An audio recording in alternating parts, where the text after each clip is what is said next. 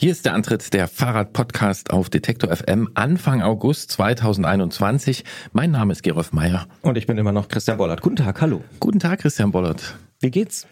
Mir geht's gut. Ich bin Du stehst kurz vorm Urlaub, ne? Ja, ich das bin darf man verraten. Genau. Ja. Ich äh, packe gerade äh, und äh, entdecke kleine äh, Fehler am Rad oder kleine kleine Problemchen, die ich ähm, noch äh, behebe und hoffe beheben zu können. Genau. Dementsprechend ähm, ja, bin ich ganz gespannt. Sowas passiert immer, aber das meiste habe ich bis jetzt hinbekommen. Ja. Ich wollte noch was sagen. Bitte. Die letzte Folge, also wir haben ja ne, diese zweite Monatsfolge, die wird ja immer eher aufgenommen als die für alle Hörerinnen und Hörer dann, die jetzt nicht bei Steady oder Apple Podcasts äh, uns abonnieren, als sie dann zu hören ist. Ich wollte es nur noch mal betonen, weil wir sind da am Ende rausgegangen mit so einer Anspielung auf Niederschläge und ja. haben gesagt so, ja, wir wünschen euch gerade so viel Regen, ne, dass es, dass die Dürre und dass es nicht so wild ist mit der Dürre, aber ansonsten, ne, und dann kam ein Track, ähm, wollte ich nur noch mal erwähnen, wir haben das vor diesen heftigen äh, Niederschlägen und dieser ganzen Flutgeschichte dort aufgenommen. Danach wäre es wahrscheinlich ein bisschen zynisch gewesen. So war es nicht gemeint. Ja, genau. Absolut. Wo geht's denn hin in Urlaub? Das will ich natürlich auch wissen. In die äh, Beskiden. Aha, wo sind die denn? Oh, die sind äh, in Polen und Slowakei äh, ein Teil und Tschechien. Ähm, wir fahren so nordöstlich der Tatra los, der Hohen Tatra. Das sagt mir was, ja. Genau, und dann halt da äh, in Polen ein kleines Stück Slowakei, dann Tschechien irgendwie und dann werden wir mal schauen. Auf kleinen Wegen. Ich werde mich nochmal schlau machen, wo genau die Gebiete sind, wo die Bären äh, rumrennen. Mhm. So in, in Tatra-Gegend gibt's das ja. Dann wird's dann, glaube ich, dann doch nicht die Hängematte, sondern eher die Baude in diesen Gebieten. Weil Würde ich, ich dir auch empfehlen, ja, ich ja. möchte nicht als Mitternachtssnack enden. Oh, da habe ich neulich so eine krasse Geschichte gehört. Ich weiß nicht, hast du die auch mitbekommen? In Alaska äh, von dem Typen, der eine Woche lang vom Bären verfolgt wurde. Ja. Und äh, dann nur zufälligerweise fast schon vom Hubschrauber gerettet wurde. Ja, das habe ich gelesen und äh, ein paar Tage vorher ist tatsächlich irgendwo im Pacific Northwest, ich weiß nicht, ob es Oregon war oder so, oder Washington, ist äh, wirklich äh, auch ein Bikepacker äh, getötet worden vom Bären. Ähm, also war dann ein Snack, ich weiß nicht, ob es Mitternacht war. Ähm, Stichwort zynisch. aber- nein, nein, nein. äh, ja. also nicht so eine lustige Angelegenheit, aber äh, nein, ich mache mir da nicht so große Sorgen. Wir äh, werden da äh, die entsprechenden Maßnahmen ergreifen und genau, ne, ich freue mich einfach endlich in Wald und mal echt mal wieder über eine Grenze fahren, äh, in ein anderes Land, andere Sprache, andere Währung, äh, anderes Essen. Ich liebe die polnische Küche. Ja, das Ich- äh, kann ich unterschreiben. Mhm. Ah, du weißt, dass ich die liebe? Nee, ich liebe die polnische Küche auch. Ah, okay, das Ja, ja. unterschreibe ich an der Stelle. Ja. Und weißt du was, eins kann ich dir noch erzählen, haben wir noch so viel Zeit. Ja. Was neulich auch, also ich, ich fahre jetzt das erste Mal wieder so richtig in ein anderes Land. Bin neulich schon mal kurz einen halben Tag durch Tschechien, aber es zählt fast nicht. Also ich fahre so. Für mich würde es schon zählen, aber okay. Ja, nein, das war, das war Ja, auch ja. wunderschön, aber Ja. es ging ganz schnell. Aber, weißt du, was ich neulich auch gemacht habe? Nee. Ich war bei einem Konzert.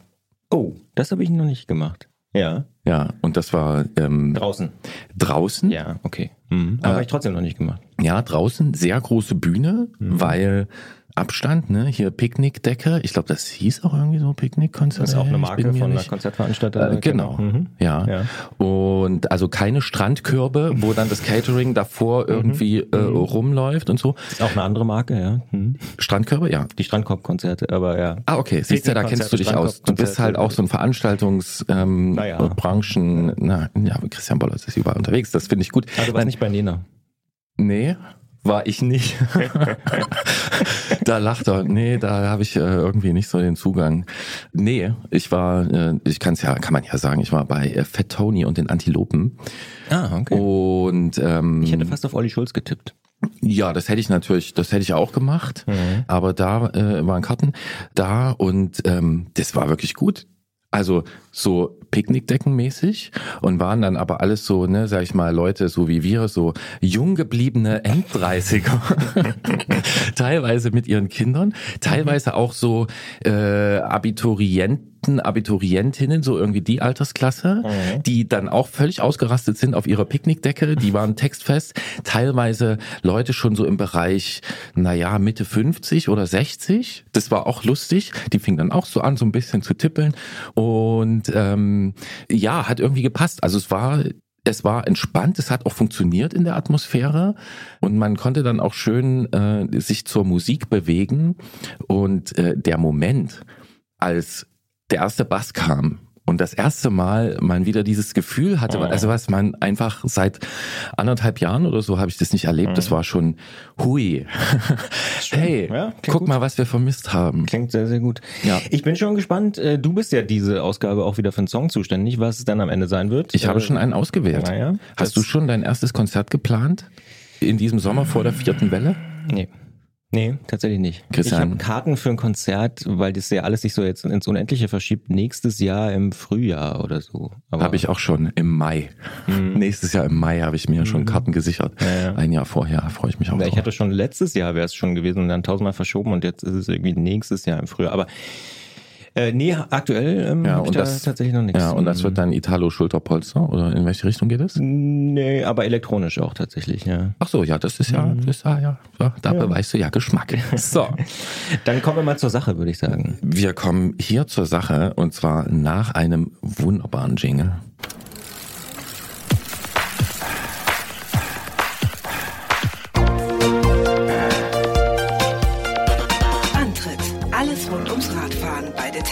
FM.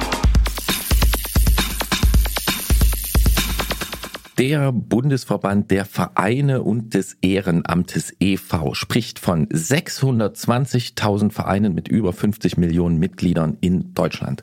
Und seit Juni 2021 ist es ein Verein mehr, denn da hat sich der Bikepacking Deutschland e.V. gegründet. Wir sprechen mit der ersten Vorsitzenden Leona Kringe aus Gundelfingen bei Freiburg über die Hintergründe und darüber, was man davon hat, wenn man dem Verein der Leichtgepäck-Bikerinnen und Biker beitritt.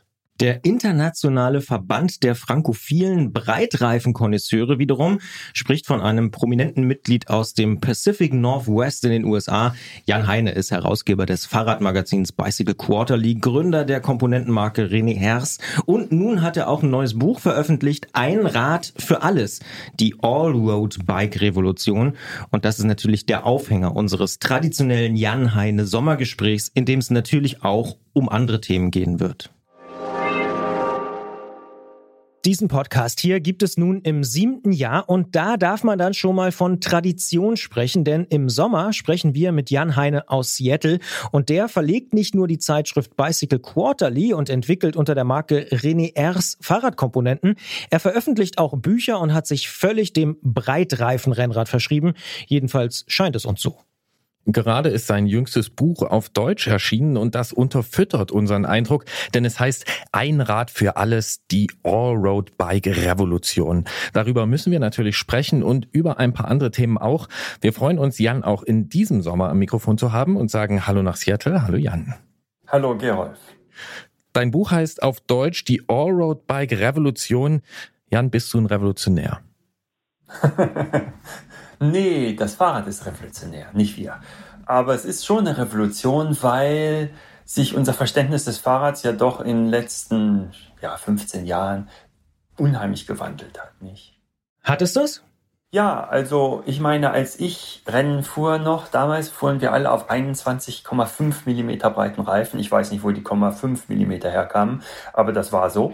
Und die wurden auf, ich weiß nicht was, 9 Bar aufgepumpt. Und wenn einer mal einen Platten hatte, dann war das eine richtige Explosion. Das ging also peng und dann lief der sofort am Straßenrand ähm, auf, eierte auf der Felge rum.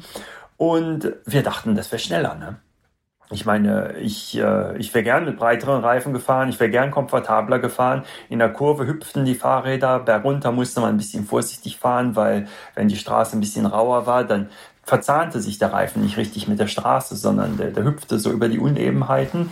Aber das war eben damals Stand der Technik und war eigentlich lange Stand der Technik gewesen. Ich meine, ähm, und dann plötzlich haben wir festgestellt, dass das gar nicht schneller war, sondern dass man mit 25 mm breiten Reifen und vielleicht 5 Bar schneller fährt als mit den ganz knallhart aufgepumpten und dass der normale Radfahrer sogar mit äh, 35 oder 45 mm Reifen genauso schnell unterwegs ist. Und das hat natürlich ganz neue Möglichkeiten geöffnet, nicht nur beim Fahrrad, sondern auch, wo wir eben fahren. Wir haben ja hier auch dein Buch äh, vorliegen und wenn ich hier mal so durchblätter, hört man das? Ja, hört man vielleicht so ein bisschen. Dann äh, geht es ziemlich gleich am Anfang um die magische Gleichung in der Wissenschaft hinter dem All-Road-Bike. Was hat's denn damit auf sich? Ja, die magische Gleichung ähm, ist, ist eigentlich ganz einfach. Beim Fahrrad gibt es ja äh, zwei Komponenten, die man beeinflussen kann. Einerseits die Kraft des Fahrers, sowohl durch Training, was natürlich die Hauptsache ist, aber eben auch dadurch, wie man die Kraft am besten umsetzen kann.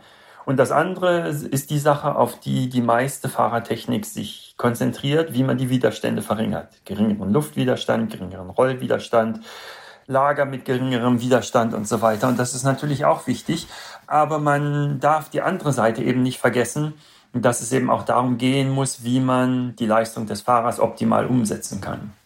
Nun hast du ja ein paar Punkte vorhin angesprochen, die haben wir ja auch schon in vorigen Sommergesprächen mit dir besprochen. Also wir wissen natürlich schon alle oder die Leute, die diesen Podcast schon eine Weile hören, dass du eben, wie wir dich auch vorgestellt haben, ein, naja, ein revolutionäres Breitreifenrennrades bist, wenn ich das mal so nennen darf. Mhm. Worüber wir noch gar nicht so viel gesprochen haben, ist ein anderer Abschnitt im Buch, äh, und zwar Geometrien mit mittlerem Nachlauf. Was soll denn das sein? Ja, die, äh, diese Breitreifenrevolution hat sich natürlich auf das ganze Fahrrad ausgewirkt. Ähm, es geht ja, wie soll man sagen, das Fahrrad ist ja, ist ja irgendwie eine Gesamtheit und du kannst jetzt nicht einfach breite Reifen auf ein Rennrad tun, vielleicht ein bisschen die Gabel und den Hinterbau breiter machen, damit die da reinpassen, weil ähm, natürlich der breitere Reifen alles mögliche andere beeinflusst. Es geht ja darum, ähm, der ist ein bisschen schwerer weil er natürlich äh, mehr Gummi hat. Zwar nicht viel, aber das liegt ja alles außen am Laufrad.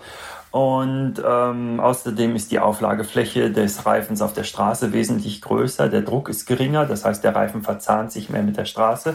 All diese Faktoren beeinflussen, wie sich das Fahrrad fährt, wie es sich lenkt vor allem. Ähm, die, zum Beispiel die, die, äh, das Gewicht des Reifens ist bei der Beschleunigung gar nicht so wichtig. Aber wo es eben wichtig ist, wenn du dich in die Kurve legst, wie viel äh, Kreiselmoment der Reifen hat. Vielleicht äh, haben die Hörer irgendwann schon mal in irgendeinem Museum diesen Versuch gemacht, wo man so ein Fahrradrad in der Hand hält und wenn, das, äh, wenn es sich dreht, dann ist es ganz schwer, das seitlich zu verdrehen, weil eben dieses äh, Trägheitsmoment so groß ist. Und wenn das eben zu groß wird, dann legt sich das Fahrrad nicht mehr gut in die Kurve, ist es zu klein, wird das Fahrrad zu wackelig. Und all diese Faktoren muss man eben bei der Geometrie, der Lenkgeometrie des Fahrrads berücksichtigen. Und da ist es eben wichtig, dass das äh, Allroad-Bike mit den breiten Reifen weniger Nachlauf kriegt, damit es nicht zu viel Stabilität hat. Sonst fährt es sich ja nicht wie ein Rennrad. Ja, das, äh, was du eben beschrieben hast mit diesen äh, hohen Kräften, das sind auch Kreiselkräfte, glaube ich, beteiligt. Ne? Das kann man ja auch sehr gut ausprobieren, wenn man zum Beispiel mal äh, so ein Rad in die Hand nimmt, einfach beim Flicken und das mal so dreht und dann versucht, also das antreibt quasi und dann versucht es auszulenken. Äh, jetzt würde ich trotzdem gern noch klären, was dieser Nachlauf genau ist. Also du sagst, es ist gut, einen mittleren Nachlauf zu haben. Wie ermittle ich diesen Nachlauf? Selber ermitteln ist nicht so einfach, weil der Nachlauf ist der Punkt, also oh, holen wir mal ein bisschen weiter aus. Wenn du die Lenkachse anguckst vom Fahrrad, dann stößt die auf den Boden an einem gewissen Punkt und wo der Reifen auf dem Boden aufliegt, das ist hinter diesem Punkt. Und das ist einer der Faktoren, die das Fahrrad stabilisieren, weil im Prinzip eben, wenn das Fahrrad seitlich auslenkt, und dann ist das so wie beim, beim, beim Einkaufswagen im, im Supermarkt, wo das Röllchen ja auch hinter dem Drehpunkt liegt, damit der Einkaufswagen eben geradeaus fahren kann. Wenn jetzt das Röllchen genau auf dem Drehpunkt gelagert wäre, dann würde der Einkaufswagen immer in irgendwelche wahllosen Richtungen lenken. Und ähm, wie groß dieser Faktor ist, ist natürlich wichtig, damit du eben lenken kannst. Wie beim Einkaufswagen auch, würdest du den Faktor zu groß machen, also das Röllchen zu weit nach hinten verlegen, dann könnte dein Einkaufswagen geradeaus fahren, aber eben um die Kurve wäre schwierig, dann müsstest du da unheimlich hinten an, den, an dem Griff, an den Wagen schiebst, zerren, um eben dieses Röllchen zur Seite zu bewegen. Mhm, und um es nochmal auf den Punkt zu bringen, es handelt sich also um den Abstand zwischen dem Lot der Narbenposition oder der, der des, zwischen dem Aufstandspunkt des Rades und der gedachten ähm, Verlängerung des Steuerrohrs, richtig? Genau. Und das zu messen ist natürlich schwierig, weil diese Verlängerung des Steuerrohres, die kriegst du schwer gemessen, weil wenn du da ein halbes Grad daneben liegst, wenn du so ein langes Lineal oder ein Besenstiel da ansetzt, dann hast du natürlich schon eine ganz große Abweichung, weil der Nachlauf beim Fahrrad ja auch in der Regel zwischen, ich würde sagen, 30 Millimeter für einen, für einen sehr niedrigen Nachlauf bei einem klassischen Randonneurfahrrad mit Lenkertasche und so weiter vielleicht 50 bis 55 Millimeter beim Rennrad und bei manchen Mountainbikes und so bist du dann schon in 60 bis vielleicht 75 Millimetern. Aber das ist ja kein riesiger Unterschied, das sind 4 Zentimeter Unterschied. Und wenn du dir anguckst, das Steuerrohr, das ist ja fast einen Meter über dem Boden. Das selber zu messen ist nicht so einfach. Ich habe mir auf jeden Fall notiert, dass wir auch vielleicht mal hier eine Folge machen müssen, warum die Wagen im Supermarkt denn sich so schwer lenken lassen. Denn ich finde, die sind irgendwie überhaupt nicht äh, leichtgängig und gut um die Kurve zu fahren. Aber das müssen wir vielleicht mal in einer anderen Episode hier klären im Antritt. In der deutschen Version heißt dein Buch Ein Rad für alles, die Allroad-Bike-Revolution. Und da sind wir auch schon vielleicht so ein bisschen mittendrin im Begriffschaos. Meinst du damit das von vielen inzwischen sogenannte Allroad-Bike, also ein Rennrad mit etwas über 30 Millimeter Reifenfreiheit? Oder willst du einfach Gerolf den Gefallen tun und den Begriff Gravel umschiffen? Wir haben diesen Bereich, den Begriff Allroad 2006 zum ersten Mal verwendet, weil wir einen Begriff brauchten für das Fahrrad, von dem wir träumten. Und das Fahrrad, von dem wir träumten, war eben ein Rennrad mit breiten Reifen, weil ähm, erstmal gab es den Begriff Gravel damals noch gar nicht, aber zweitens ist Gravel auch zu limitierend, weil die Leute denken dann immer nur auf Schotterstraßen, die denken, ach ja, das ist staubig und, und so. Und, aber das Allroad-Bike ist ja nicht nur für Schotterstraßen gedacht oder vielleicht auch gar nicht hauptsächlich für Schotterstraßen, sondern eben für alle Straßen. Und äh, im Prinzip ist es das Straßenrad oder Roadbike, wie man auf Englisch sagt, eben nur, dass die Straße neu definiert wird.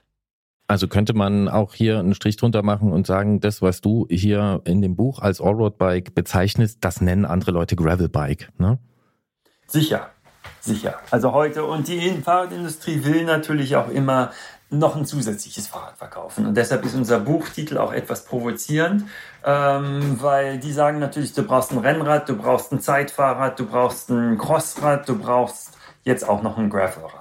Und am besten sogar zwei Gravelräder. Eins ein Aero-Gravelrad und eins ein, ich weiß nicht was, super leichtes Kletter-Gravelrad oder so. Und was wir eben sagen, ist im Prinzip brauchst du nur ein Fahrrad für 90 Prozent der Einsatzzwecke. Jetzt will ich natürlich nicht, ähm, nicht hier miss, missverstanden werden. Sicher hat das Mountainbike im technischen Gelände nach wie vor seinen Einsatzbereich, genau wie in der Tour de France natürlich, die nach wie vor auf einer Rennmaschine fahren aber für, ich würde sagen, 90 bis 95 Prozent der Fahrten, die wir so als sportliche Radfahrer unternehmen, ist eigentlich das, das Allroad-Bike das einzige Rad, was wir brauchen.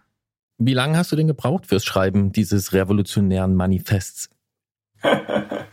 naja, das Problem ist, wenn man das äh, nebenbei machen muss, ne? weil eine, eine Firma mit Fahrrad Teilen zu leiten und äh, neue Produkte zu entwickeln und so weiter. Dauert natürlich. Und die andere Sache war natürlich auch, dass sich unser Verständnis immer noch geändert hatte. Ich meine, das mit den breiten Reifen und dem Komfort und dem Luftdruck haben wir vor 15 Jahren zum ersten Mal entdeckt. Aber da hat sich natürlich noch vieles draus ergeben. Das war nicht so, dass wir dann plötzlich sagten, ach, so ist es. Sondern ähm, kam eben eins zum anderen. Wie breit kann man die Reifen überhaupt machen? Ich meine, da gab es gar keine, wie soll man sagen, gar keine Erfahrung. Ich kannte niemanden, der jemals Reifen breiter als 38 Millimeter gefahren war. Hochleistungsreifen jetzt. Sicher gab es Tourenreifen und Mountainbike-Reifen, aber jetzt richtigen Rennradreifen mit 38 Millimeter da gab es irgendwelche alten französischen Randonneure, die sagten, ja damals in den 40er Jahren, du hättest mal sehen müssen, was wir da für Reifen hatten. Die waren unheimlich schnell, obwohl die unheimlich langsam aussahen.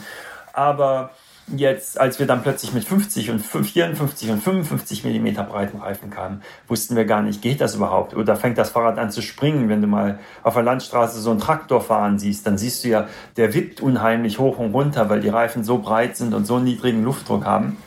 Und das will man natürlich beim Fahrrad nicht. Und äh, das hat natürlich eine Zeit lang gedauert, bis wir das alles, bis wir das alles zu dem Punkt gebracht haben, wo wir gedacht haben, jetzt können wir ein Buch schreiben. Du hast es schon beschrieben, es hat ein bisschen gedauert, das alles so zusammenzutragen. Gibt es irgendwie so eine Erkenntnis, wo du sagst, das habe ich wirklich beim Schreiben des Buches eigentlich erst so richtig realisiert oder vielleicht sogar richtig verstanden? Ich denke schon. Also was wirklich das, die große Realisation war, ist, dass Komfort und Leistung nicht mehr sich einander ähm, ja, fast feindlich gegenüberstehen. Früher war es ja so, die harten Jungs, die fuhren auf dem Rennrad über die Landstraße und jeder andere sagte, ja, das ist ja unkomfortabel und die quälen sich und so weiter und so fort. Aber das eben dieses Quälen, dass wenn die, wenn die Straße rau wurde und das ganze Fahrrad anfing zu vibrieren und, und das auch unangenehm war, dass das nicht die Leistung erhöhte, sondern die Leistung verringerte, weil eben, was du als Quälen empfindest, am Ende Vibrationen sind, die im Körper abgebaut werden, in, im Körper also in Reibung umgesetzt werden. Und Reibung ist natürlich Energieverlust, das wissen wir alle.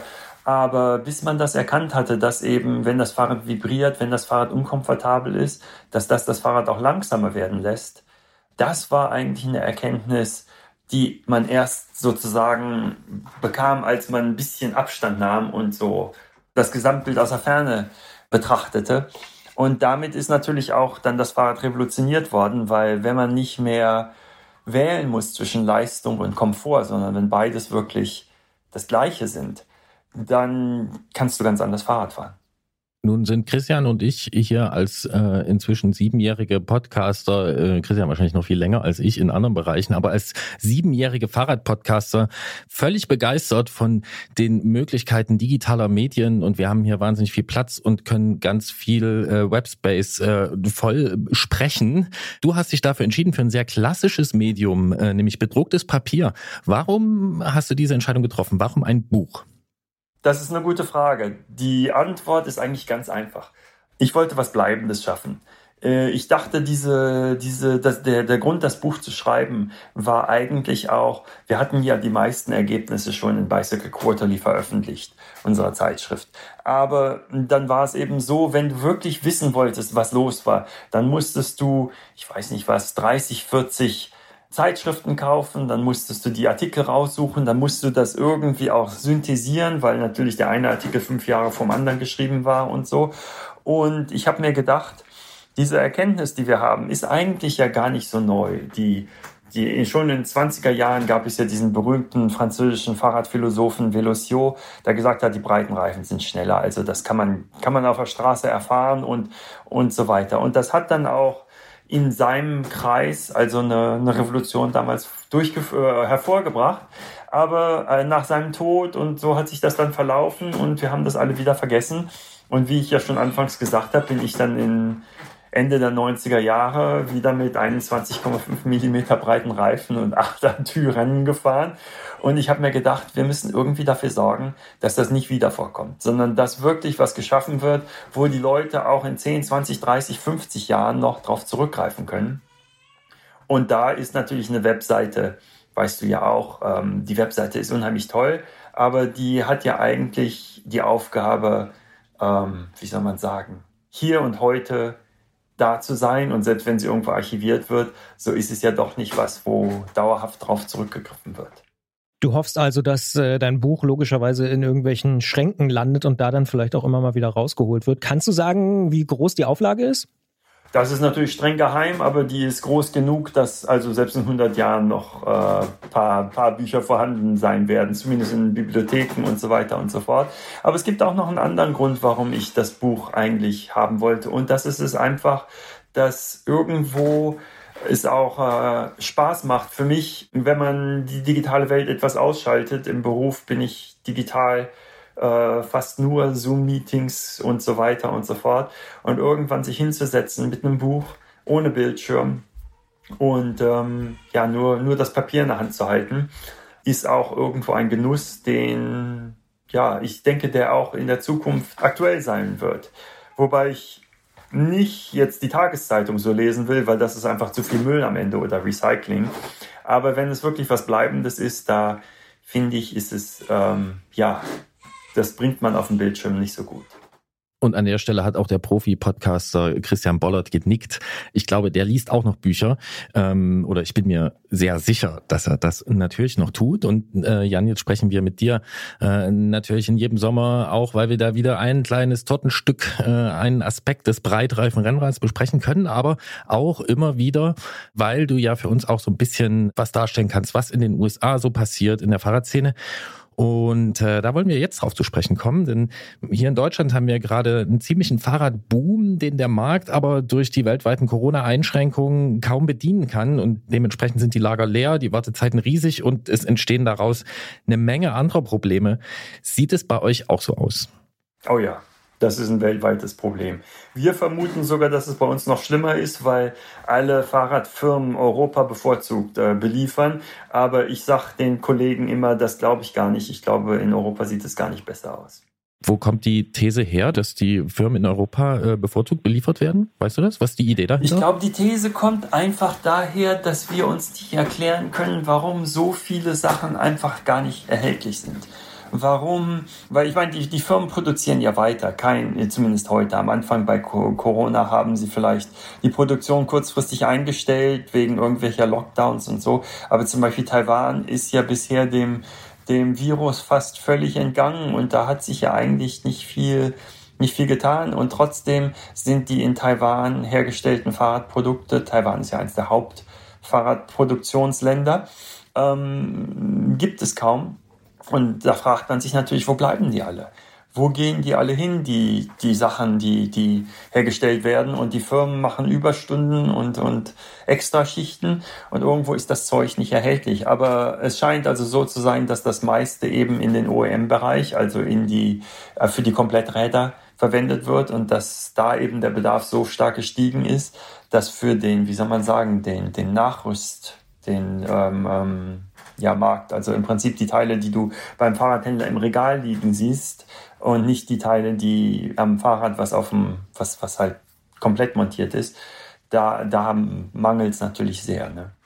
Da beschreibst du schon eine These, die man ja auch jetzt häufiger hört, dass äh, ja die kleinen Hersteller besonders darunter zu leiden haben. Ist das bei euch auch so, dass äh, ihr so das Gefühl habt, dass ihr da jetzt aktuell besonders betroffen seid? Je nachdem, das hängt immer davon ab, was du für Beziehungen zu deinen Zulieferern hast.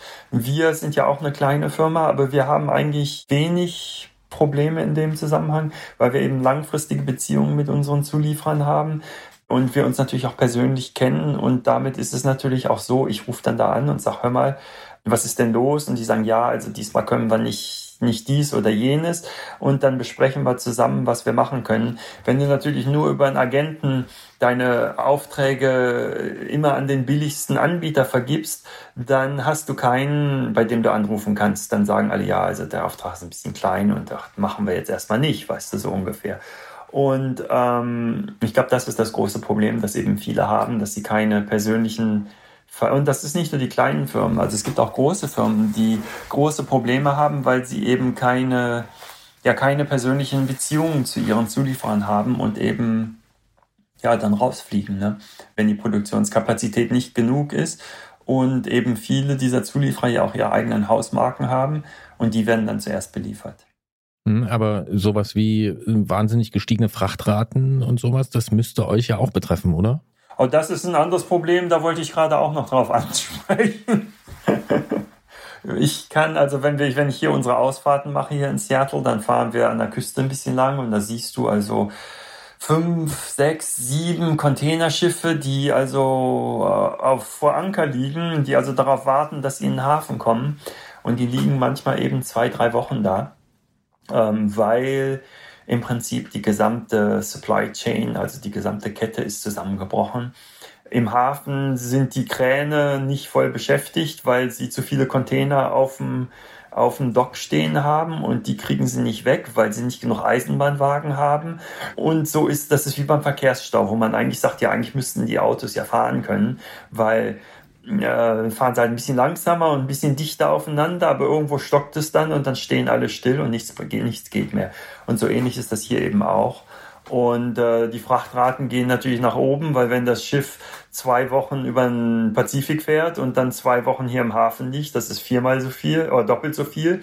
Und das muss natürlich jemand bezahlen. Dann haben sie natürlich auch nicht genug Container, weil die Container ja auf dem Schiff da fest sitzen und statt dass sie jetzt entladen werden und wieder in Einsatz kommen, stehen sie jetzt, also liegen sie hier, hier auf Rede und äh, naja, so ist eben alles, alles drunter und drüber. Also eine Firma hier bei uns, äh, so eine E-Bike-Firma, die haben ihr eigenes Schiff angeheuert, ihre eigenen Container gekauft und haben in einem kleineren Schiff, in einem kleineren Hafen, also praktisch ihre, ihre, ihre Ware ausgeliefert und dann sagten, sie haben 45 Tage gespart.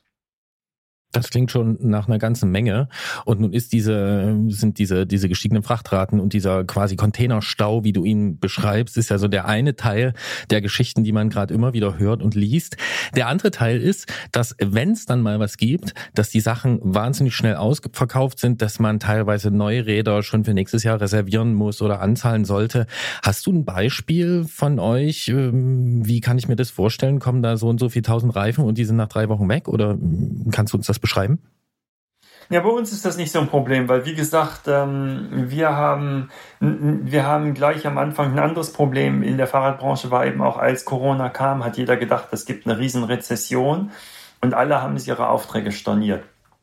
Wir haben das nicht gemacht, weil wir auch natürlich unsere Zulieferer nicht in die, in die Pfanne hauen wollten, weil ich habe mir gedacht, ja, wenn jetzt alle die Aufträge stornieren und die Zulieferer ja gehen pleite oder so, das ist ja auch, auch nicht Sinn der Sache. Und da haben wir uns eben wieder mit den Zulieferern zusammengetan und haben per Zoom-Konferenz und so gesagt, gut, was, was, wir erstmal stornieren wir keine Aufträge, sondern wir nehmen die Sachen ab und müssen eben sehen, wie wir sie verkaufen und wie teilen wir im Prinzip das Leid. Und das war natürlich am Ende eine super, eine super Sache für uns, weil das Leid dann gar nicht kam, weil alle Leute plötzlich Fahrräder kauften, weil sie halt nicht in Urlaub fahren konnten und, ähm, und äh, stattdessen sich ein Fahrrad kaufen, damit sie wenigstens ein bisschen raus können. Und da hatten wir eben große Aufträge, die, die noch in der Produktion waren, wo jeder andere storniert hatte. Und ich denke, ein großes Problem bei der Fahrradindustrie ist eben auch, dass jeder nur, wie soll man sagen, nur für sich sorgen will und dass die Zulieferer eben ein bisschen, wie soll man sagen, als, ähm, als ähm, auf Englisch sagt man ähm, disposable, also als, als äh, ja, nicht wegwerf, aber im Prinzip, dass man, dass man eben nicht sich als Partner sieht so sehr, sondern wirklich nur sieht, ja, wer ist der billigste, wer, wer kann das machen und so weiter. Und ähm, ja, das rächt sich jetzt ein bisschen. Ne? Würdest du sagen, dass es insgesamt äh, einen großen Nachfrageboom auch bei euch gegeben hat und ihr ja mit dem Problem aber offensichtlich ganz gut klarkommt? Also, dass es sehr, sehr positiv eigentlich für euch gelaufen ist im Nachhinein? Ja, auf jeden Fall gibt es einen großen Nachfrageboom und bei uns war natürlich das Problem, wenn kein anderer Reifen und Lenker und sowas hat, dann kommen natürlich die Fahrradhändler alle zu uns und das können wir natürlich auch nicht beliefern. Also wir mussten schon im Frühjahr jetzt die Reifen rationieren, weil wir nicht genug hatten und eben sagen, hört mal, ihr kriegt so viele, ihr kriegt so viele und so. Und das war natürlich auch ein Haufen Arbeit, wer das verwaltet und so.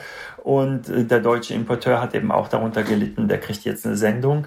Aber der war also eine lange Zeit relativ ausverkauft, weil wir einfach nicht genug Ware hatten für, für alle. Und das ist natürlich, wie soll man sagen, man hat einen Fahrradboom und für die Fahrradhändler und für eigentlich alle ist es natürlich ein bisschen bitter, dass man trotzdem eigentlich weniger verdient als vorher, weil man eben nichts liefern kann. Ne? Hätte einem vor zwei Jahren mal jemand sagen müssen, dass wir hier äh, in so einer Sendung, in so einem Podcast und auch überhaupt in der Branche über Rationierung sprechen. Eigentlich ein Wort, was man aus ganz anderen Zeiten kennt. Ein anderes Wort, was relativ neu ist äh, in der Fahrradbranche, was eher so ein Stück aus der Zukunft kommt und jetzt in die Gegenwart sich so, naja, bewegt hat oder wir drauf zu, ist das Wort Hookless. Einer unserer Hörer, der möchte wissen, was du von Hookless-Felgen hältst. Und vielleicht sollten wir vorher erstmal klären, was Hookless überhaupt ist. Ja, also der Hook ist der Vorsprung, der den Reifen auf der Felge hält. Also wenn du dir so eine Felge im Querschnitt anguckst, ganz früher die ersten Drahtreifenfelgen, die waren einfach, wie soll man sagen, da ging die Seitenwand gerade nach oben und hörte dann auf. Ne?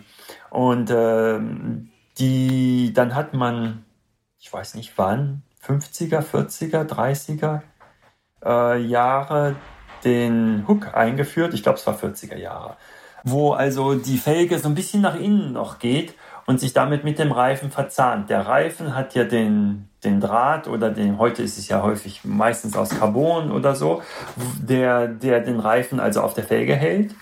Und darüber ist dann so eine Einbuchtung bei den Reifen und da geht der Hook eben rein. Und das ist auch sehr gut, weil ähm, das natürlich diese Verzahnung dafür sorgt, dass der Reifen nicht einfach von der Felge abplatzen kann. Das Problem bloß ist, und das ist auch der Grund, warum es den Hook früher nicht gegeben hat, bei Holzfelgen so einen Hook zu machen, ist schwierig, weil eben das Material sich dafür nicht eignet. So, kleine, so ein kleiner Hook, der bricht dann einfach weg aus Holz. Also Alu oder Stahl lässt sich der Hook natürlich super gut machen, weil ähm, das, äh, die Felge wird ja als so eine Extrusion, also im Prinzip als so ein Profil hergestellt, die dann gerollt wird. Und ähm, da ist, es, ist der Hook mit oder ohne Hook zu machen gar kein Unterschied. Aber bei Carbonfelgen sind wir wieder bei der gleichen, beim gleichen Problem wie beim Holz, weil ja Carbon und Holz eigentlich im Prinzip ähnliche Materialien sind. Da lässt sich der Hook nur sehr, sehr schwer herstellen. Ähm, die Formen werden unheimlich kompliziert und da hat man den Hook dann weggelassen. Und jetzt zur Frage, was ich davon halte. Das hängt davon ab. Also bei einer Carbonfelge ist es sinnvoll, keinen Hook zu machen. Eine Carbonfelge hat andererseits auch den Vorteil, dass man den Durchmesser sehr genau kontrollieren kann, weil der ja aus einer Form kommt. Und eine gute Carbonfelge hat eigentlich einen Durchmesser, der sehr, sehr präzise ist. Und da sitzt der Reifen eben auch stramm auf dem Felgenbett ohne dass Gefahr besteht, dass der abplatzt. Also wir haben viele Tests gemacht und wenn du unsere Reifen auf einer, auf einer NW-Felge, auf einer SIP-Felge oder, oder so ähm, montierst, das ist gar kein, gar kein Problem, auch tubeless. Aber jetzt gibt es manche Hersteller, die sagen, gut, wir machen jetzt eine moderne Hookless-Felge aus Aluminium, weil Aluminium natürlich billiger ist. Und da ist das Problem, dass der Durchmesser ähm, ein bisschen mehr variiert, weil die äh, Felge gerollt wird. Und wenn du jetzt die Felge einen Millimeter zu lang machst, das Profil, bevor du sie rollst, dann wird der Durchmesser zu klein und das äh, zu groß, meine ich. Und meistens macht man den Durchmesser eher zu klein, weil wenn er zu groß ist, dann lässt sich der Reifen nicht montieren und da beschwert sich der Kunde, vor allem wenn der Kunde eine große äh, Fahrradfirma ist, die, sagen wir, 10.000 Reifen montieren muss, wenn die jetzt bei jedem Reifen mit Reifenhebern ansetzen müssen und so, das geht nicht und deshalb sind eben viele der OEM-Felgen etwas zu klein. Und das ist schon ein Problem natürlich, wenn du dann auch noch keinen Hook hast, dann kann der Reifen von der Felge fliegen. Also im Zusammenhang, im, äh, zusammengefasst kann man sagen, Hooklist ist kein Problem, wenn du eine hochwertige Felge mit ganz, ganz engen Toleranzen hast. Nun hört man ja auch von, gerade von Carbonfelgenherstellern, die eben Hookless-Felgen anbieten, auch oft das Argument, dass das besonders aerodynamisch wäre. Äh, was sagst du dazu? Also, vielleicht. Andererseits hat zum Beispiel NW die Felgenwand stark verbreitert, um eben diesen Durchschlag, den Pinch Flat oder wie man das sagt, zu vermeiden. Und äh, das funktioniert wirklich. Also ich habe mich gewundert, selbst mit Schläuchen drin. Bei der NW-Felge fährst du im Gelände und hin und wieder setzt du auf und du denkst, ach du meine Güte, jetzt habe ich einen Platten und nichts passiert. Ne? Obwohl vom Gefühl her, du sagst, eigentlich war der Schlag genug, um den, den, den Schlauch jetzt durchzuschlagen. Aber eben der, die Felgenwand ist doppelt so breit wie normal und damit ist die Kraft natürlich, die auf den Schlauch haut, nur halb so groß. Und äh, ja, im Prinzip, vielleicht braucht man bald das Tubeless gar nicht mehr. Aber das ist natürlich eine dermaßen, ähm, wie soll man sagen, Götterlästerung, dass man, dass ich das vielleicht besser nicht sage. Gebt ihr eure Reifen für, also grundsätzlich für Hookless-Felgen frei oder gebt ihr die für bestimmte Fabrikate frei oder wie ist das mit euren Reifen? Wir geben sie eigentlich frei, weil wir nicht jedes Fabrikat testen können und vor allem auch nicht jede Serie. Es ist ja häufig so, gerade bei den billigeren Felgen, dass jede Serie wieder anders ist oder vielleicht sogar jede Felge. Weißt du, das ist einfach so eine große Streuung, dass ähm, du auf manchen Felgen den Reifen problemlos tubeless montieren kannst und auf anderen Felgen ist es also ganz schwierig und dann musst du erstmal extra Lagen Felgenband aufbringen und so weiter und so fort, weil das sonst einfach nicht sicher ist. Und das ist ein großes Problem in der Fahrradindustrie und äh, das ist auch noch nicht gelöst. Wir arbeiten zwar mit anderen Felgen- und Reifenherstellern daran, jetzt äh, ISO, also International Standards Organization, äh, Standards zu äh, schaffen, weil für Tubeless gibt es das noch gar nicht. Da macht das also jeder so, wie er will. Aber das Problem dann ist natürlich auch, werden die Standards eingehalten, weil die Streuung in der Serie eben bei gerade bei den nicht so teuren Produkten recht groß sein kann. Ne? Und im Prinzip sagen wir dem Kunden eben, du musst darauf achten, dass wenn jetzt der Reifen locker sitzt auf der Felge, dass du dann nicht tubeless fahren kannst. Wenn du also mit dem Kompressoren da ewig Luft reinpusten musst, bis der Reifen sitzt, dann, dann ist das einfach zu locker und das ist nicht sicher. Da musst du, das, das ist das Risiko nicht wert. Da musst du erstmal ein paar Lagen Felgenband aufbringen und im Prinzip sollte es eben so sein, dass man den Reifen tubeless auch mit einer Standpumpe montieren kann. Mit dem Kompressor ist es vielleicht einfacher, aber der Kompressor sollte also nicht Notwendigkeit sein. Ne? Du hast vorhin angesprochen, dass bei dem Buch es sehr geholfen hat, so ein bisschen rauszuzoomen. Und wenn wir jetzt noch ein Stück weiter rauszoomen, so ein bisschen auf die gesamte Gesellschaft, dann gab es hier in äh, Westdeutschland äh, eine ziemlich verheerende Flutkatastrophe in den letzten Wochen. Bei euch im Nordwesten der USA sieht es auch in den letzten Tagen alles andere als gut aus, oder? Kann man das so sagen?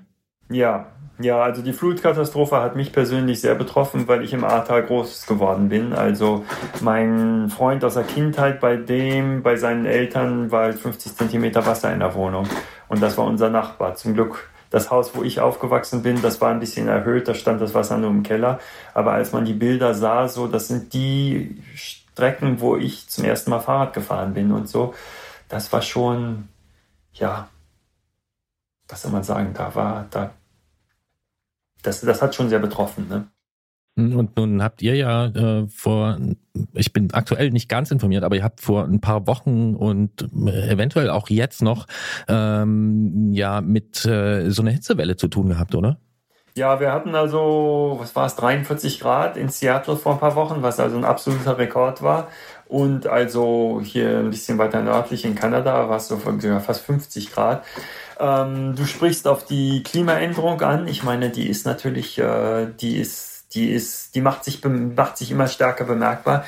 Im Prinzip wissen wir ja schon seit, seit 25 Jahren, dass die, dass diese, die, die ganze Verbrennung von Kohle und, und, und anderen Sachen, die Kohle enthalten, Öl und so weiter, also die CO2 äh, Ausstoß, dass das, das Klima ändert und ändern muss auch, weil ich meine, das, das ist so, wie wenn du beim Reifen, sagen wir mal beim Fahrrad, mit dem Messer reinstichst und sagst, gucken wir mal, ob da jetzt die Luft rauskommt oder nicht. Ich meine, das kann dir jeder vorhersagen, dass die Luft rauskommen wird. Und so ist es eben auch, wenn du diese ganzen Treibhausgase in die Atmosphäre tust. Da muss sich das Klima ändern. Das geht gar nicht anders. Und ich würde trotzdem äh, gern von dir wissen, obwohl das nach schwierigen Bedingungen auch fürs Radfahren klingt, ob du trotzdem in diesem Jahr eine, äh, ganz kurz noch als Erlebnis, eine besonders schöne Ausfahrt äh, gehabt hast äh, bei dir in der Gegend, vielleicht als es nicht so heiß war. Ja, haben wir natürlich. Ich meine, ähm, die Hitzewelle ist, ist, äh, ist ein Problem, sagen wir mal, nicht fürs Fahrradfahren. Ich hoffe ja auch, dass das Fahrrad eigentlich die die Lösung für dieses Problem mit darstellt, weil, weil man eben mit dem Fahrrad ja doch, ich glaube nicht, dass jetzt elektrische Autos, die doppelt so viel wiegen wie die Benzinautos und damit im Prinzip ja auch doppelt so viel Energie brauchen, auch wenn die Energie vielleicht regenerierbar ist. Ähm, irgendwo müssen wir auch unsere, unsere Energie, unseren Energieverbrauch einschränken und nicht nur versuchen jetzt umzustellen auf, auf andere Energiequellen. Aber zurück zu den Ausfahrten. Ja, ich bin also mit Lael Wilcox ähm, zusammen in Oregon diese Oregon Outback Strecke gefahren.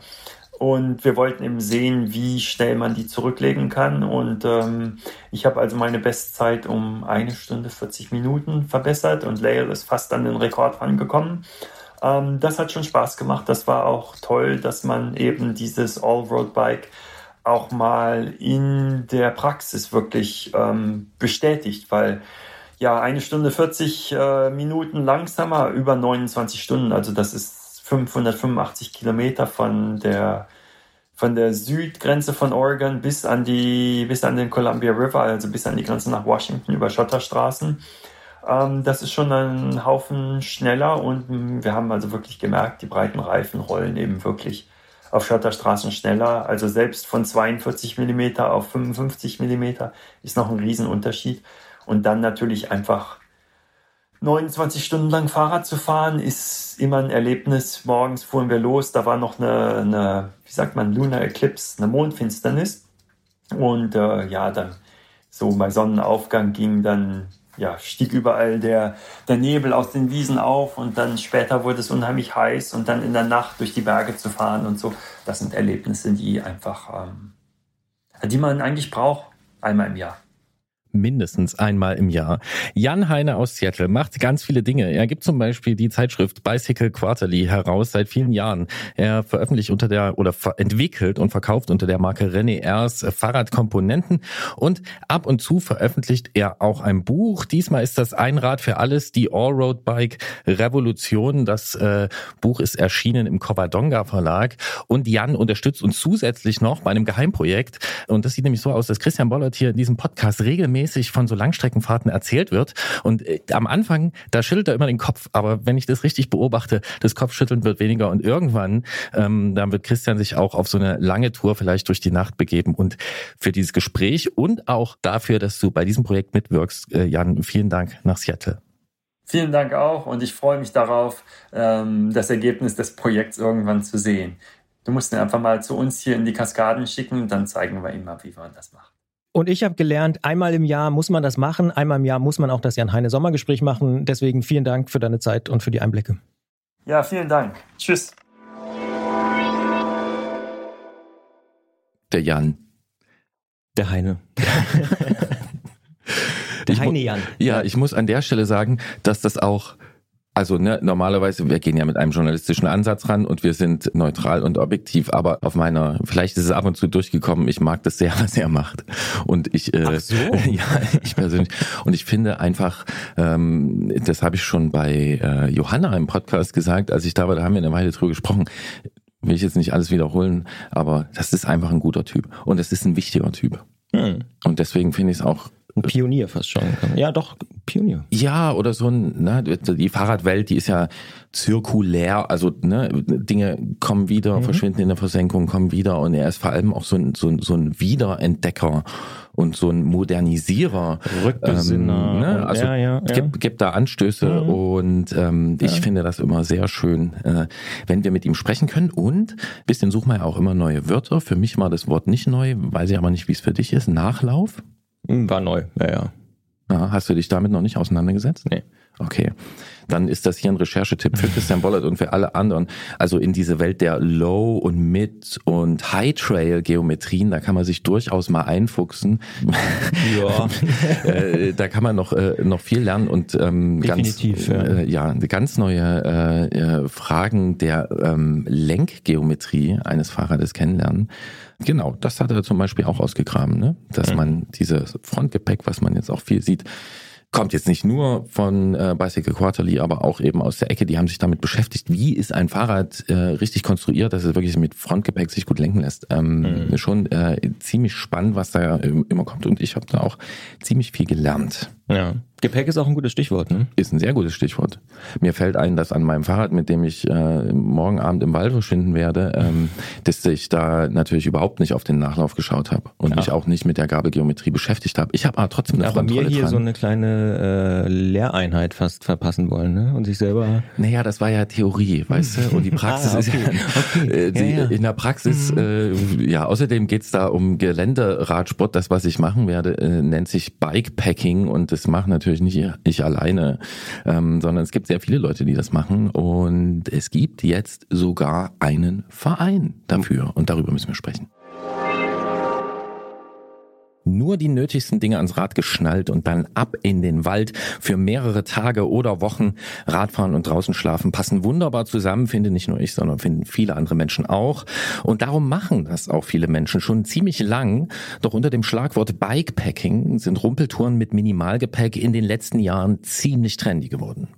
Der entsprechende Fahrrad wie auch der Equipmentmarkt ist deutlich gewachsen. Mit dem nötigen Kleingeld für die Ausrüstung und entsprechend Freizeit steht Individualtouren mit Nächten unterm Himmelszelt nicht viel entgegen.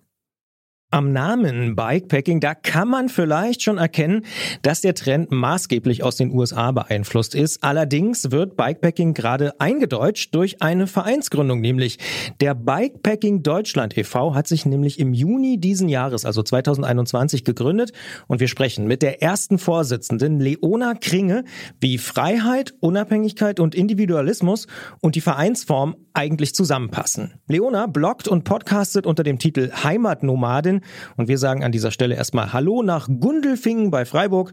Hallo, Leona. Ja, hallo ihr beiden. äh, schön, dass ich da sein darf. Vielen, vielen Dank schon mal vorneweg für die Einladung. Dann fangen wir mal an mit einem vielleicht scheinbaren Widerspruch. Maximaler Individualismus auf dem Rad und dann die klassische Vereinsmeierei. Wie passt denn das zusammen?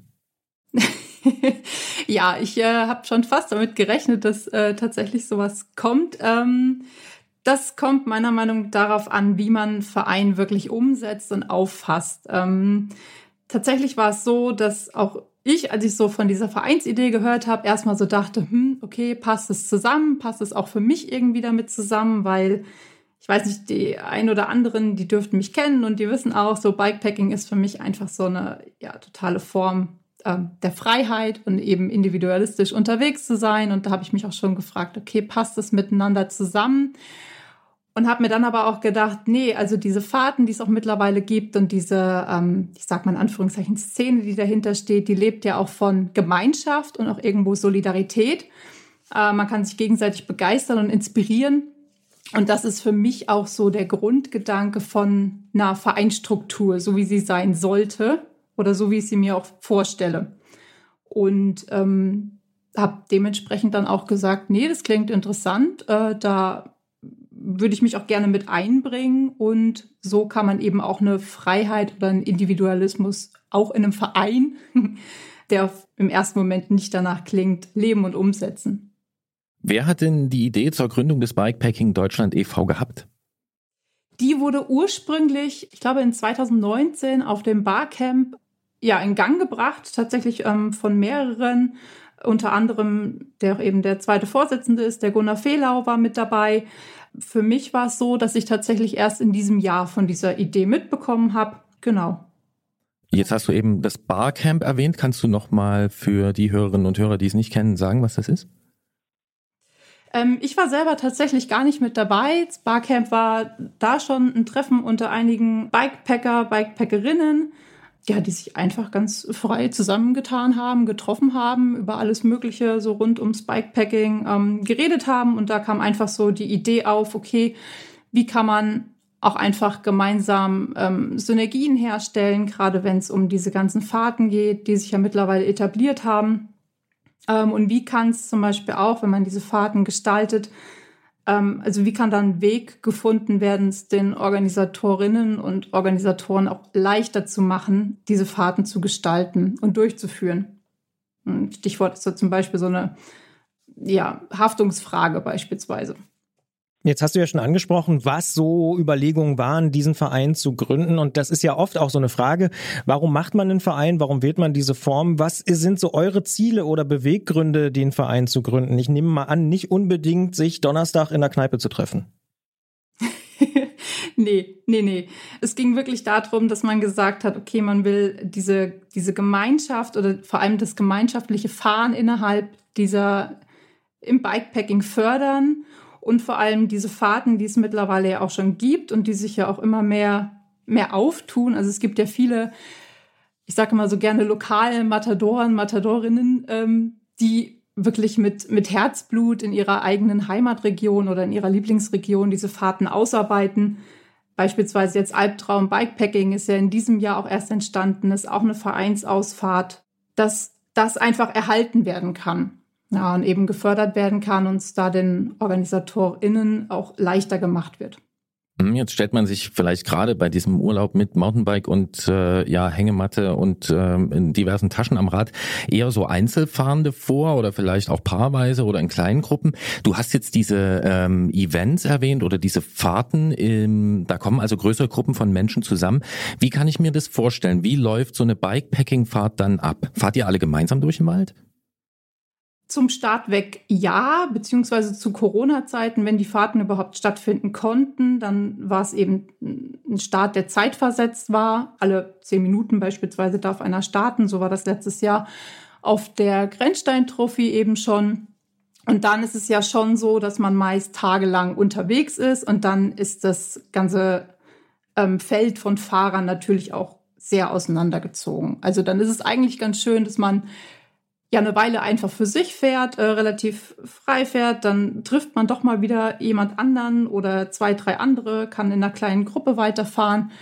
Genau, und tut sich dann wieder zusammen. Aber der Grundgedanke ist natürlich schon, also wenn man so sagt, ähm, wenn viele Fahrten auch sagen, self-supported, dann ist natürlich jeder vom Grundprinzip her erstmal auf sich alleine gestellt. So, dann erlebt man ja aber natürlich trotzdem auf der Strecke, dass wenn jetzt irgendwie eine Panne oder irgendwas ist, ich dürfte das auf der Grenzstein-Trophy auch erleben. Da war ich zum Glück gerade nicht alleine in der Pampa, ähm, sondern es waren noch zwei Fahrer äh, neben mir, die mir dann halt eben geholfen haben. Also das ist dann ja einfach wieder Grundgedanke, Gemeinschaft, Solidarität und das ist einfach was, was ganz Schönes auch. Auch für mich, die eigentlich sehr, sehr viel, eigentlich hauptsächlich nur alleine unterwegs ist. Wenn wir zum Verein zurückkommen, wer ist denn da Mitglied und wer kann Mitglied werden?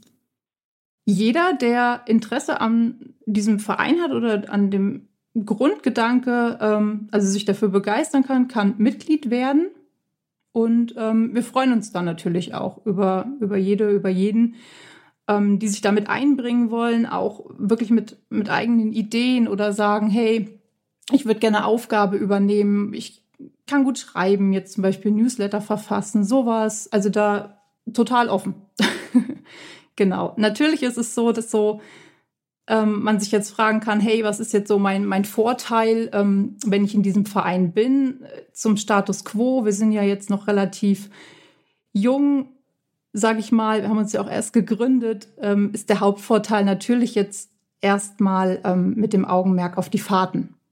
So, und das heißt, wenn ich jetzt einer Fahrt teilnehmen möchte, die eine Vereinsausfahrt ist, dann ist es so, wenn ich Vereinsmitglied bin, dann kann ich an dieser Fahrt teilnehmen und bin auch für die Dauer dieser Fahrt ähm, vor allem rechtlich auf einer haftungssicheren Seite. Also sowohl ich jetzt als Fahrer als auch eben der oder die Organisatorin. Also nehmen wir mal an, ich wäre zum Beispiel Christian und hätte mir schon mal eine Zahnbürste abgesägt, weil Gerolf mir das empfohlen hat und würde jetzt gerne Mitglied bei euch werden oder vielleicht häufiger Bikepacking machen. Dann habe ich gesehen jetzt auch in der Vorbereitung, dass es ja schon vor der Gründung ähm, von euch, von dem Verein, so ein paar Bikepacking Deutschland Events äh, gab, wo, wenn wir die Webseite richtig verstehen, man jetzt nur noch teilnehmen kann, wenn man Mitglied auch im Verein ist. Ist das so? Also ist das auch so gedacht? Ja, genau. So ist das ähm, prinzipiell auch gedacht. Und wie sind so die Reaktionen darauf? Also finden das alle Leute super? Also bis jetzt haben wir sehr, sehr viele positive Meldungen bekommen. Und ich denke mal, man wird sich jetzt, also wahrscheinlich hängt es auch so ein bisschen von Fahrt zu Fahrt davon ab, wie da so das, das Feedback einfach ist und die Annahme davon. Ich denke, das werden wir jetzt auch einfach sehen und, und lernen. So, aber ich denke, also das, was mir einfach wichtig ist, ist, dass so das, unser Grundprinzip rauskommt und es halt einfach nicht eben mit dieser klassischen Vereinsmeierei verbunden wird, sondern einfach, dass wir sagen, es braucht auch einfach für diese Fahrten eine, eine Haftungssicherheit, äh, einen guten Ablauf, also für beide Seiten. Und ähm, das ist eigentlich nur ein positiver Zugewinn. Was konkret heißt denn das mit der Haftungssicherheit? Naja, es ist ja so, dass ähm, wenn ich jetzt als, als Fahrer äh, unterwegs bin auf diesen Fahrten, die ja sonst von, von privat dann auch eben ähm, durchgeführt werden, dann natürlich muss ich vorher ähm, von den Teilnahmebedingungen unterschreiben, dass der Organisator, Organisatorin an sich nicht haftbar gemacht werden kann. Aber es ist so ein bisschen eine rechtlich Grauzone und für den Fall, dass wirklich ein großer, ein großer Schaden, ein Unfall passiert, war es einfach relativ unklar, wer letzten Endes wirklich haftet, haftbar gemacht werden kann und wer dann auch eben für potenzielle körperliche, finanzielle Schäden, was auch immer, ähm, aufkommt. Und das ist natürlich auch was, wo einige der Organisatoren, Organisatorinnen ähm, sich selber auch Sorge gemacht haben oder gesagt haben, ich weiß nicht, ob ich dieses Risiko langfristig ähm, tragen kann. Und genau, also das halt dann eben unter einer Vereinshaftpflicht ähm, laufen zu lassen, ist natürlich ein großer Vorteil mit dazu. Könnte man also auch sagen, dass so dieses große Versprechen von Freiheit und Abenteuer, was früher auf Zigaretten drauf war und heute auf Fahrrädern und äh, Bikepacking-Taschen, dass das ab einer gewissen kritischen Masse gar nicht mehr so einzulösen ist, weil es halt dann doch irgendwo ähm, rechtlich eng wird? Schon, ja. Also natürlich ist jede Freiheit auch irgendwo ähm, für sich begrenzt. Ist natürlich auch immer so ein bisschen die Sache, was verstehe ich jetzt unter Freiheit und Abenteuer und ähm, wie möchte ich das eben ausleben. Aber ich sage, also ein gutes Beispiel ist jetzt, wo ich mir auch immer wieder drüber Gedanken mache, so der, der nachhaltige Umgang eben auch mit der Natur. Also wenn ich jetzt draußen unterwegs bin, ich meine, wir sind in Deutschland, Wildcampen ist hier nicht erlaubt. Es gibt nicht wie in Skandinavien jedermannsrecht. Das heißt, mal eben eigentlich draußen nachts sein Zelt aufschlagen ist nicht. Genauso wenig wie es zum Beispiel eine Grauzone ist. Also die, die mich kennen, die wissen, ich liebe meine Hängematte. Ich bin gerne mit der Hängematte unterwegs. Auch das ist eine Grauzone und man muss sich dann überlegen, okay, wie setze ich meine Freiheit, die ich dann doch haben kann, auch eben nachhaltig um. Und natürlich gibt es da Grenzen. Ja, definitiv. Ist, finde ich, nachvollziehbar. Äh, nachvollziehbar ist für mich auch, dass mit der Hängematte, wir sind also in diesem Gespräch mindestens zwei Hängematten-Fans. Christian Bollert hat sich dahingehend, hat sich dahingehend noch nicht äh, geoutet. Mir kam aber trotzdem noch ein anderer Gedanke. Und zwar lebt ja jede Szene immer auch von einem gewissen Zustrom ne, und einer gewissen Entwicklung und neuen Impulsen. Mhm. Und ähm, so verständlich diese rechtlichen Aspekte hinter so einer Vereinsgründung sind, ist ja mit dieser äh, Mitgliedschaft, die ich haben muss, um an diesen Events teilzunehmen, ja schon doch eine gewisse Hürde äh, aufgebaut. Habt ihr darüber nachgedacht, was das langfristig für diese Veranstaltung bedeuten würde, wenn da jetzt zum Beispiel Neulinge sagen würden, naja, klingt zwar alles toll, aber in Verein will ich dafür jetzt wirklich nicht eintreten? Ja, das ist natürlich eine Sache, wo man sich, ähm, sage ich mal, Gedanken drüber machen muss oder wo auch jeder Einzelne, der so eine, so eine Fahrt eben organisiert, schauen muss, okay, passt das jetzt auch zu meiner Fahrt? Also kann ich jetzt zum Beispiel mich ähm, so damit identifizieren oder ist es für mich auch so d'accord, dass, dass ähm, einem das auch wert ist, dass gegebenenfalls Leute abspringen, was sehr, sehr schade wäre, ähm, wo aber wirklich dann jeder für sich auch selber entscheiden muss, okay, passt es zu mir, möchte ich das, das gegebenenfalls dieses Risiko, was entstehen könnte, tragen oder nicht. Aber klar, das sind alles so Sachen. Also ich meine, das ist auch so, ja, auch das Spannende jetzt daran. Also für mich, dass ich jetzt sehen kann, okay, was, was kommen da für Feedbacks, ähm, was kommen da für Rückmeldungen? Was sind Sachen, die man, die man dementsprechend anpassen kann, ähm, wovon man einfach lernt? Ja, also ich habe ja schon gesagt, wir, wir haben uns erst ähm, gegründet und also ich bin so ein Feedback-Mensch, ich lebe davon, Feedback zu bekommen und es auch dementsprechend äh, bestmöglichst umzusetzen. Und das gilt eben dann auch für den Verein und alle Anliegen, die ähm, sowohl von Mitglieder, Mitgliederinnen und den Organisatorinnen und Organisatoren kommen. Deswegen auch sehr, sehr gerne ähm, an alle, die das hören, wenn da irgendwie so, so Fragen entstehen, äh, jemand da irgendwie Zweifel hat oder irgendwas, was wissen möchte, jederzeit einfach offen äh, auf uns zukommen. Da kann man einfach dann auch nur voneinander lernen, auch von solchen Bedenken eben. Dann haben wir noch auf eurer Webseite gefunden die Fördermitglieder des Bikepacking Deutschland e.V. Welche Funktion haben die? Insbesondere also erstmal, dass sie natürlich den Verein finanziell unterstützen und dass wir gesagt haben, hey, es wäre doch wirklich cool, also die, ich sag mal, die, die Branche verdient natürlich auch mit daran, dass es so viele Bikepacking-liebende Menschen gibt. Ähm, man, man weiß ja selber, dass man sich selber auch immer ein bisschen mehr zurückhalten muss. Ähm, jetzt nochmal Equipment und so, das ist ja auch schon so eine äh, Leidenschaft, die mit dazugehört. Und dass wir gesagt haben, hey, cool, also die, die halt auch irgendwie ähm, von unserer Leidenschaft dafür profitieren, dass die auch was zurückgeben können und ähm, eben den Verein mit unterstützen. Es ist natürlich auch so, dass ähm, wenn wir Fördermitgliedschaften haben und es werden zum Beispiel mehr, dann kann man dadurch zum Beispiel ja auch wieder die, die Kosten, also die Mitgliederbeiträge ähm, senken langfristig. Das ist natürlich halt auch ein, ein ganz schöner Faktor mit dazu. Du hast ja auch gerade schon die Bedenken und so sensible Fragen angesprochen und gesagt, dass ihr da auch äh, ganz offen mit umgehen wollt. Jetzt gibt es ja auch durchaus Leute, die gerade in der Fahrradbranche, die ja dann doch teilweise überschaubar ist, äh, irgendwie so die Nähe zu Herstellern und zur Industrie auch kritisch sehen. Bei euch ist auch Gunnar Fehlau dabei, hast du auch schon angesprochen. Ja. Er macht ja auch PR für Fahrradfirmen und die ersten zwei Fördermitglieder sind auch Partner von ihm. Wie geht ihr damit um, mit diesem Spannungsverhältnis? Ich sag mal, offen und ehrliche Kommunikation. also ich wurde jetzt noch nicht direkt darauf angesprochen, tatsächlich. Aber es ist ja nicht so, dass wir ähm, dadurch beeinflusst werden oder ähm, in, in einer Abhängigkeit stehen. Das ist mir da auch sehr, sehr wichtig, dass das einfach klar ist. Und das ist eigentlich so das, was ich dazu sagen kann. Also ich wurde tatsächlich mit diesem, mit diesem Gedanken noch nicht ähm, konfrontiert. Und ähm, ja, man könnte jetzt, man könnte das irgendwie kritisch betrachten. Andererseits leben wir in unserem, in unserem Sport, in dieser Leidenschaft ja auch davon, dass es die Industrie gibt. Weil wo sonst hätte ich auch mein ganzes Equipment her. So, und mir ist da ja tatsächlich einfach nur wichtig zu sagen, dass da keine, keine Abhängigkeit oder sowas in der Art ähm, besteht. Diskutiert ihr auch sowas wie, weiß ich nicht, ein Kodex oder einen Umgang mit denen oder sowas im Verein dann? Nee, das äh, ist nicht geplant. Nee. Hm. Jetzt sind da auf der Webseite zwei zu sehen. Wie sind denn so generell die Reaktionen aus der Industrie? Werden es noch mehr werden? Weil natürlich ähm, hast du ja schon recht, die, äh, die verdienen ja auch äh, an jedem von uns, der sich jetzt eine neue Hängematte ja. kauft. Äh, bei Christian wird es bald so bald sein. Ne? Da wird wieder ein Hängemattenhersteller ein ja, Stück glücklicher und Christian auch. Also sind, stehen da noch mehr in der Schlange?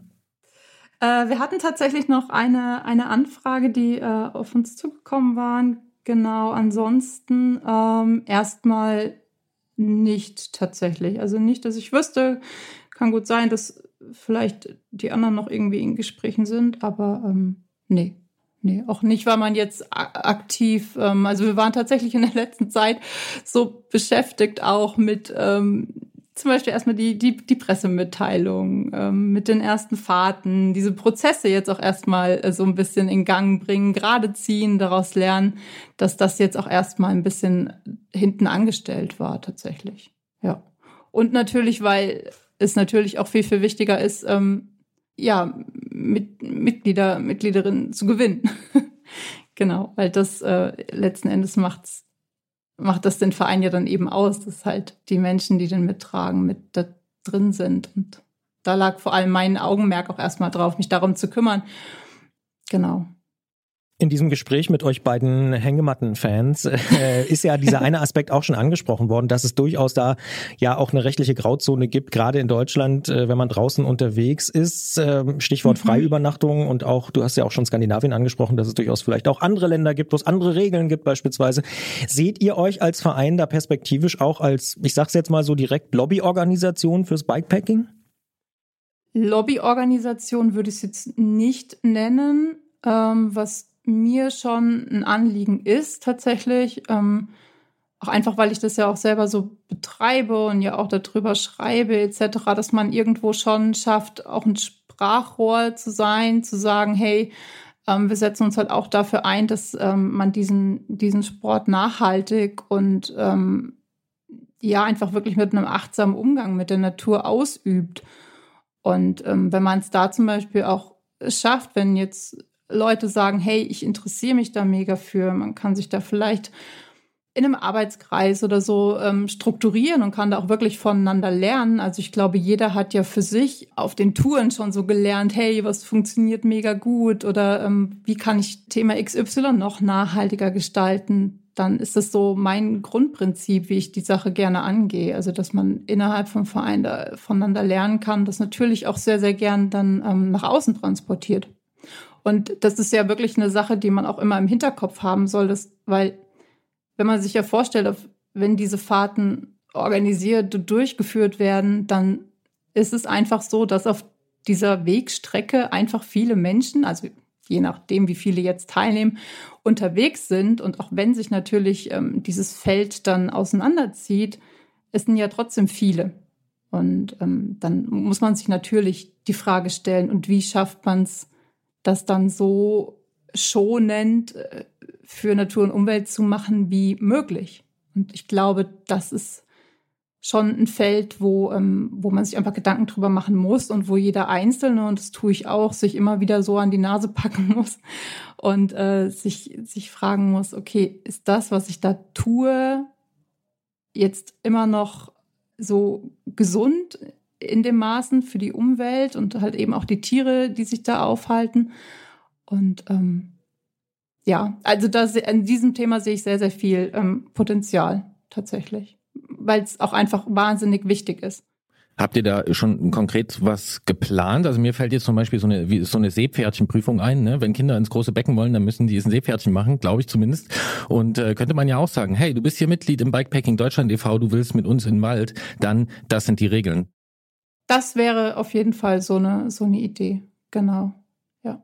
Also jetzt konkret so in der Planung ist es noch nicht. Jetzt war erstmal wirklich so, dass es mit der Anmeldung etc. läuft. Aber ähm, ich sag mal so, die, die, ähm, die Hirne dahinter, die äh, laufen da halt schon. Also auch, auch selber, ich habe mir da jetzt schon sehr viele Gedanken drüber gemacht und habe so ein paar Ideen, die wir dann ja auch einfach hoffentlich demnächst mal besprechen. Und genau. Und es ist ja jetzt auch, dass man auch einfach schauen muss, wie, wie entwickelt sich der, der Verein. Also ich meine, wir haben gesagt, wir, wir schauen jetzt auch wirklich die nächsten Monate, wie, wie die Mitgliederzahl sich entwickelt und ähm, ja, schauen dann einfach.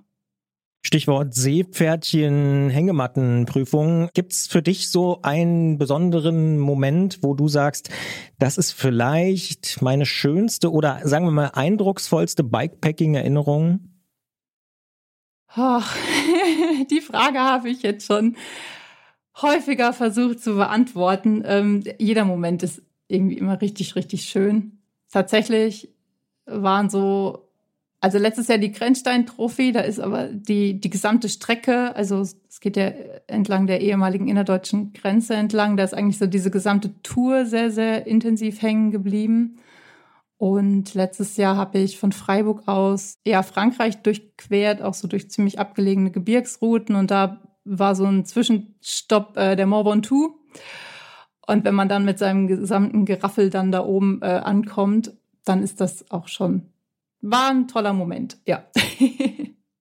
Leona Kringe aus Gundelfingen bei Freiburg, die hat ihr Bikepacking-Seepferdchen längst gemacht, denn sie ist mit einer Hängematte unterwegs, zum Beispiel von Freiburg bis auf den Mont Ventoux und das qualifiziert sie natürlich und auch viele andere Dinge dazu, erste Vorsitzende des Bikepacking Deutschland e.V. zu sein. Wir haben mit ihr darüber gesprochen, über den ganz jungen Verein, der sich im Juni 2021 gegründet hat, über rechtliche Fragen, über Haftpflichtfragen und über ja das Bikepacking an sich. Wir sagen äh, vielen Dank fürs Gespräch und viel Erfolg mit dem Verein. Vielen, vielen Dank und vielen Dank nochmal für die Einladung. Christian, wirst du Mitglied? Mm, nee, wahrscheinlich nicht. Ich muss ja erstmal mit meiner äh, abgesägten Zahnbürste noch eine Hängematte finden und ähm, das überhaupt vielleicht mal seriöserweise wirklich mal machen. Ja.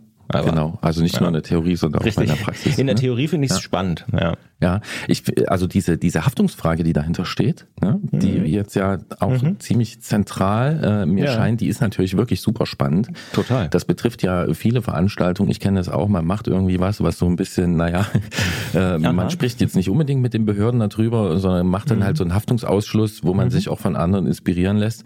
Und ähm, was dann wirklich passiert, wenn was passiert, das kann man natürlich nicht wissen. Also das habe ich zum Glück auch noch nie ausprobieren müssen und da habe ich auch eigentlich überhaupt keine Lust drauf.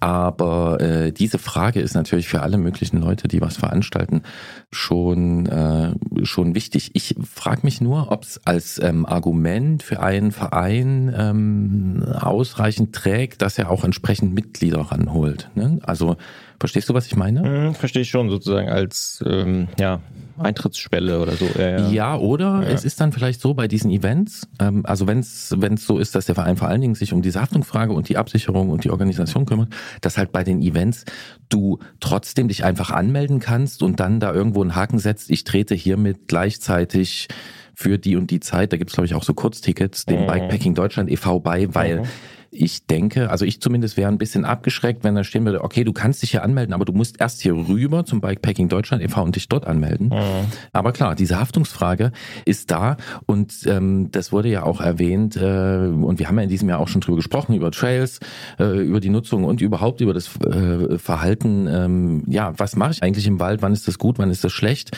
und das äh, spielt ja da alles mit rein. Ein Total, dicht ja. besiedeltes Land mit hohem Nutzungsdruck. Naja, und diese Versicherungsfrage ist äh, ja wirklich total spannend, gerade auch für Veranstalterinnen und Veranstalter.